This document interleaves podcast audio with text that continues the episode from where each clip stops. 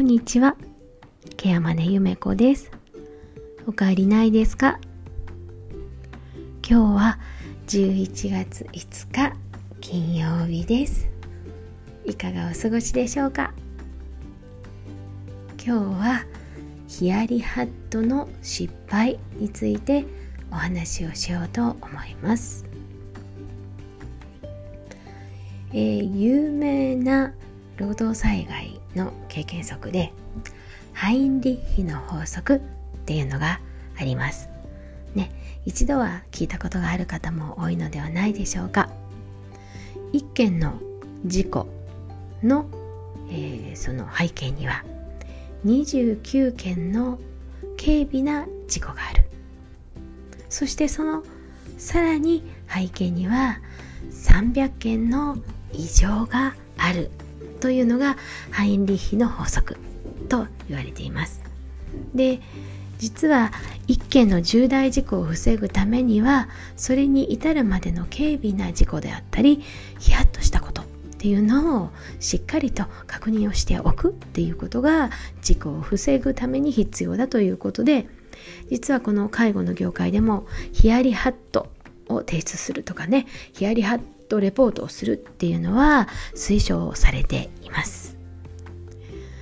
ところがですね、このヒヤリハットっ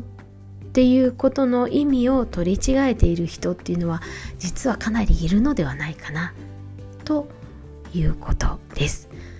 かくいう私もですね、実はこのヒヤリハットっていうものの意味というのをあまりしっかりと理解していなかったうちの一人です。なんかどちらかというとヒヤリハット報告を出す、ヒヤリハットレポートを出すというのは、まあ、例えば顛末書とかあるいは始末書に近いものっていうイメージがね、私の中にもあって、まあ私もそう思ってたぐらいですから、やっぱそういうふうに思ってる人も実は大多数というかかなりの数いるんじゃないのかなっていうのがあります。実はこのヒヤリハットについての失敗なんですね。えーまあ、事故を防ぐ、介護事故を防ぐ大きな失敗というかね、皆さんの利用者さんの命に関わる現場なので、たあの事故を防ぐためにもヒヤリハットの提出は、まあ、義務付けているわけですね。そして実際あの私自身もあの、まあ、ヒヤッとしたようなことっていうのは積極的にヒヤリハットを書いて、そしてそれを ライン ワークスで共有をしているというのが実情でした。で、ところがですね、先日ある、まあ、事故、ヒヤリハットがいっけん起こったわけですね。で、これは、えー、実はあの管理者、まあ、私の部下でもある管理者の判断ミスが結果として、まあ、ヒヤリハットになってしまったということがありました。なので、えーまあ、実際そのヒヤリハットに関しては、えー、現場にいた当事者なのか管理者なのか誰が書いてもいいものだったんですけれども、まあ、最終的に一緒に動いた私と管理者が話をしてですね、じゃあ、あの管理者にヒヤリハットを書いてねって言ったわけです。で、いつもはヒヤリハットっていうのは書いて、えーまあ、写真で撮ったりとかしてね、えー、ライン ワークスで共有をする、まあ、みんなに周知をしてもらうっていう意味で上げているわけなんですが、ちょっとそこで私自身がちょっと抵抗を感じてしまったんですよね。今回はヒヤリハットを書いてほしいけれども、それはちょっと公開しないでって私言ってしまったんです。この時の私の頭の中は、実は現場からあまりこう信頼されていないであろうその管理者、ね、どちらかというと頼りにされていない管理者のその頼りにされていないっていう状況をこのレポートを出すことで助長するんじゃないかとかっていう怖さが浮かんできてしまったんですね。だからつい管理者をかばってしまいました。だからこれは出してほしい、出さなきゃいけないけれどもとりあえず私に出してって言っちゃったんですね。それに関してはあのその管理者は、あ、分かりました、じゃあ、 あのかけたら提出しますっていうことで言ってもらえたんですけども、本当にそれで良かったのかなっていうのも思いました。でもとにかくその時はその子を守るというか守らなきゃいけないっていう気持ちが先に立ってしまったので、そんな判断をしちゃったわけなんですよね。ところがね、今日、え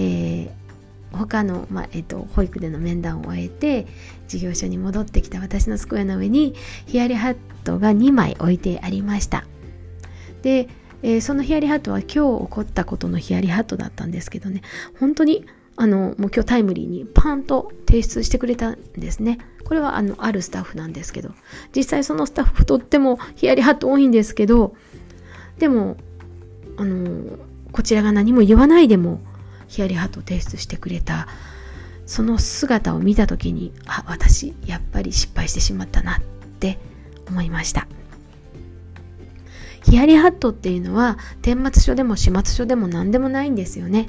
一件の重大な事故を防ぐための軽微な事故、そしてその背景にあるさんびゃっけんの異常をみんなで共有するために、大きな事故を防ぐために、こんな失敗をしないようにしようね、こんなことがあるよっていうみんなの教育のためのヒヤリハットレポートなのに、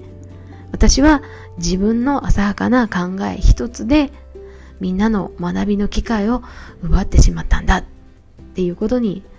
今日そのヒヤリハット提出書を見て気がつきました。本当に浅はかな、ただの自分のもう本当に薄っぺらい部分の感情で、いわゆる隠蔽ですよね、をしてしまった、隠蔽を進めてしまったっていう私の大きな失態です。私がこうしたことでその管理者はなんて感じたのかなって、あ、なんかあってもこうゆめこさんはかばってもらえる、ゆめこさんは私を守ってくれるってね、あのいい意味だけじゃなくって悪い意味でも学んでしまったかもしれないですよね。だから私は本当にみんなの学びの場を奪い、大切な部下である管理者の育ちの芽を私がチョキンと切ってしまったんだなっていう失敗だったと思っています。これはすべて私がそのヒヤリハットっていうものの意味を取り違えて、勘違いして理解していなかったから起こってしまった失敗でした。